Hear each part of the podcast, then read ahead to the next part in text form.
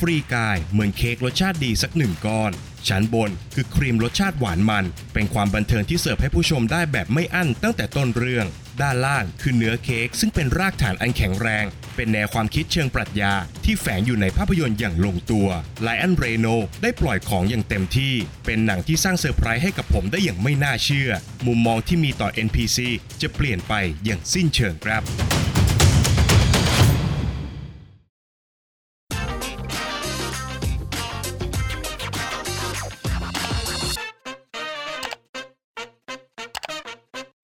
สวัสดีครับ ยินดีต้อนรับเข้าสู่ฟิเมนรีวิวนะครับ และภาพยนตร์ที่เราจะนำมารีวิวกันในวันนี้ก็คือฟรีกายขอสักที พี่จะเป็นฮีโร่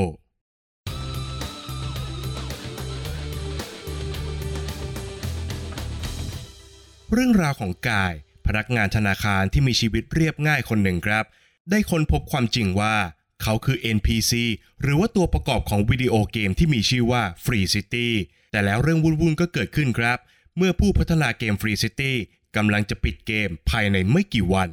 กายจึงต้องเปลี่ยนตัวเองจากตัวประกอบให้กลายเป็นฮีโร่เพื่อกอบกู้เมือง Free City ให้สำเร็จให้ได้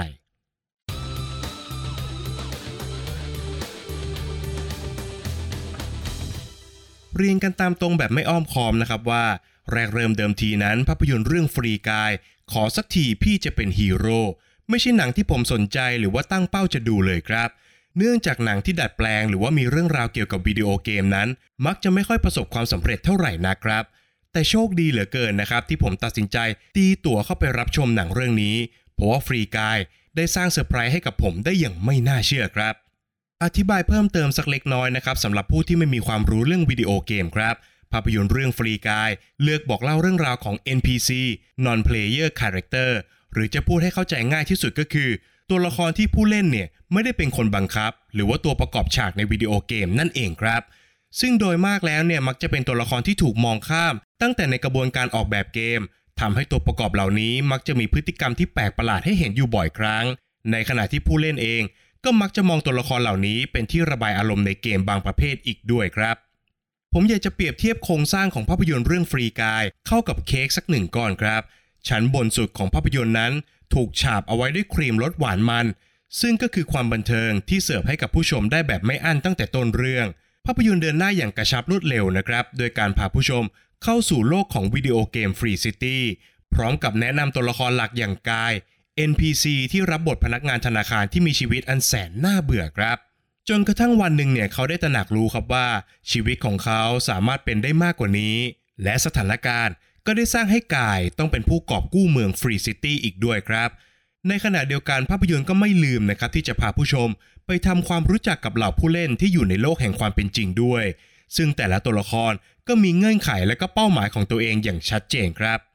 ปัจจัยหลักที่ทำให้ภาพยนตร์เดินหน้าได้อย่างต่อเนื่องก็คือ ความสัมพันธ์ที่หลากหลายในกลุ่มตัวละครครับ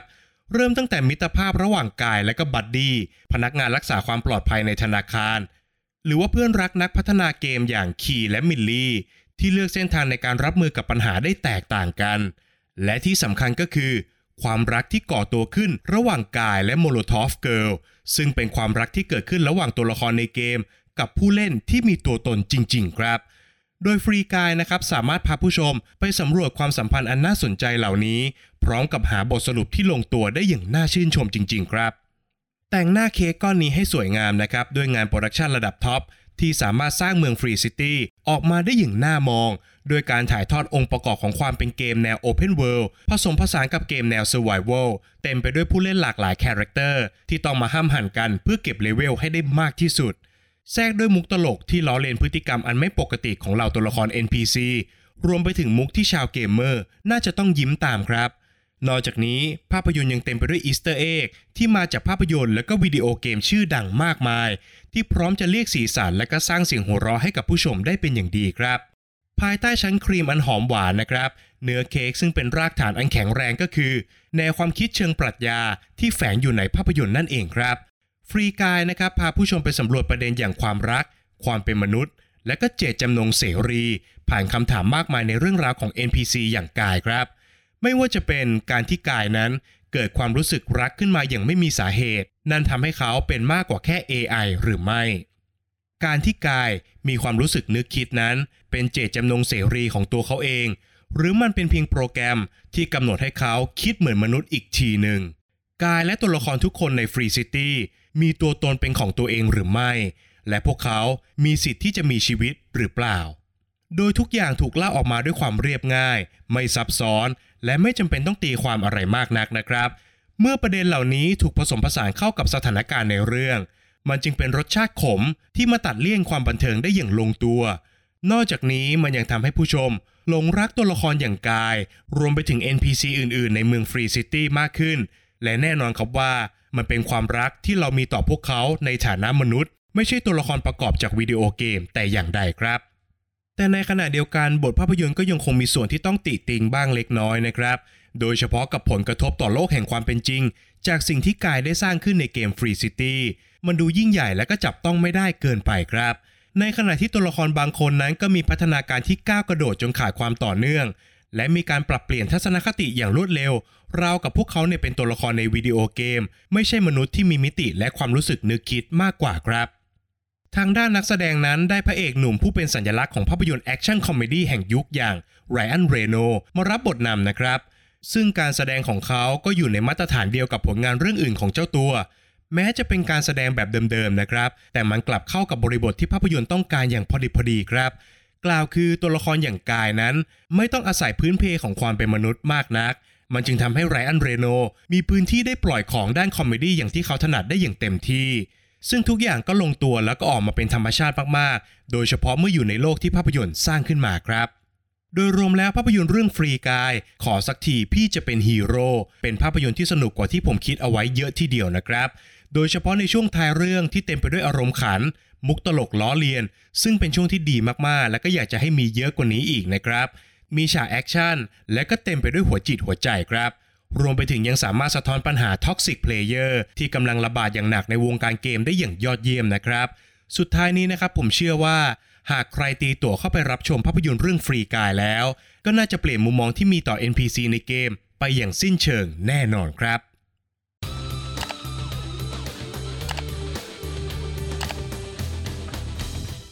ประเด็นตกผลึกจากภาพยนตร์เรื่องฟรีกาย ขอสักทีพี่จะเป็นฮีโร่ที่ผมจะชวนผู้ฟังทุกท่านมาคุยกันในวันนี้ก็คือ จุดเปลี่ยนในการตามหาคุณค่าที่แท้จริงของตัวเราเอง ตัวละครหลักของเรื่องอย่างกาย เป็นพนักงานธนาคารในเมือง Free City ครับเขามีกิจวัตรประจำวันที่ชัดเจนนะครับ เริ่มตั้งแต่ตื่นนอน แต่งตัวออกจากบ้านด้วยชุดเดิมๆซื้อกาแฟ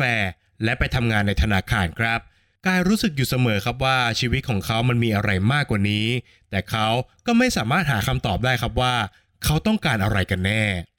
จนกระทั่งวันหนึ่งครับ กายได้พบเจอกับจุดเปลี่ยนครั้งสำคัญในชีวิต โดยเขาได้รู้ความจริงครับว่า เขาเป็นเพียงแค่ NPC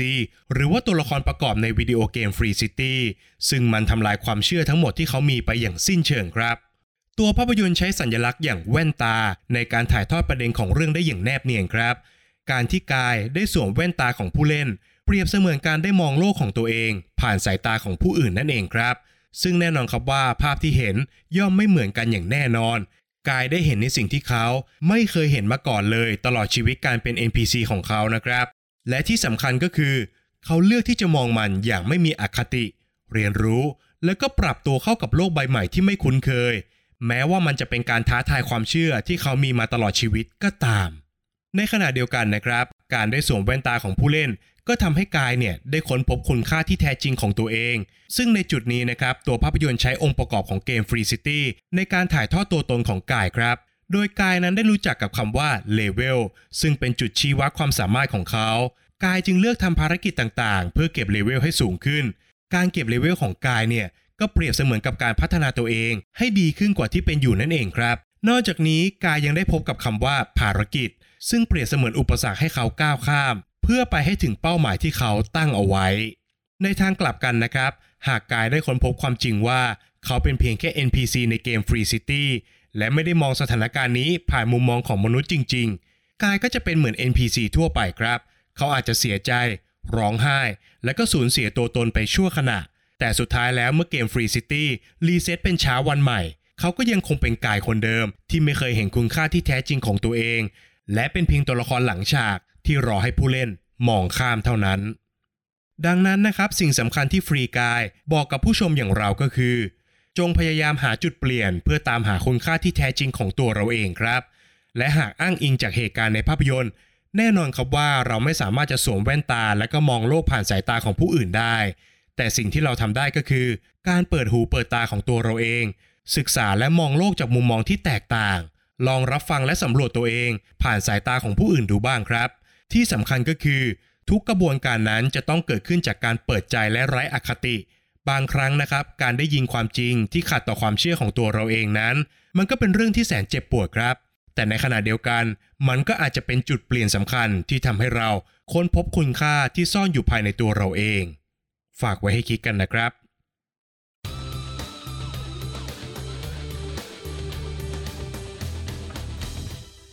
และก็มาถึงช่วงการให้คะแนนของภาพยนตร์กันแล้วนะครับ ในส่วนของบทภาพยนตร์นั้นผมขอให้ไว้ที่ 7 คะแนนครับ อย่างที่ผมบอกไปในช่วงรีวิวนะครับว่า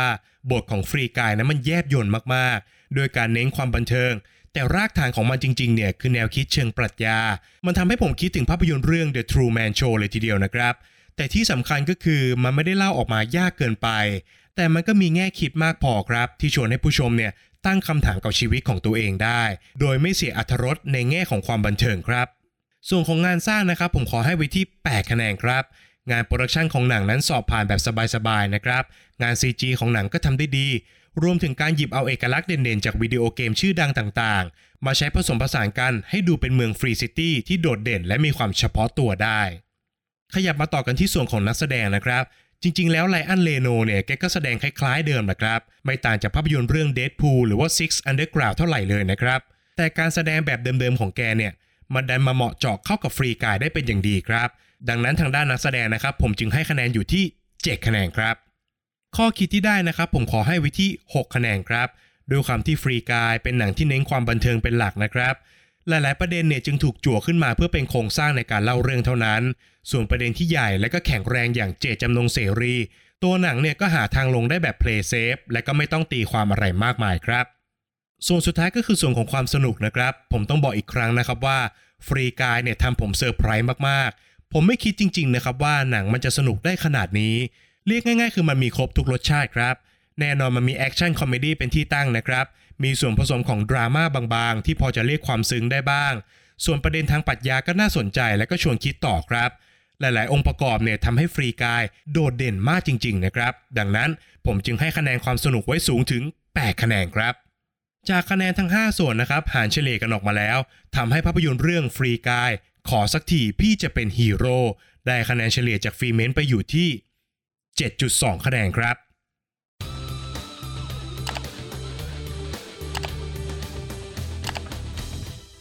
และนี่ก็คือทั้งหมดของฟิล์มเมนรีวิวในวันนี้สำหรับภาพยนตร์เรื่อง Free Guyขอสักทีพี่จะเป็นฮีโร่นะครับ หากทุกท่านไปรับชมมาแล้วอย่าลืมคอมเมนต์บอกกันด้วยนะครับว่ารู้สึกอย่างไรกับ Free Guy ครับ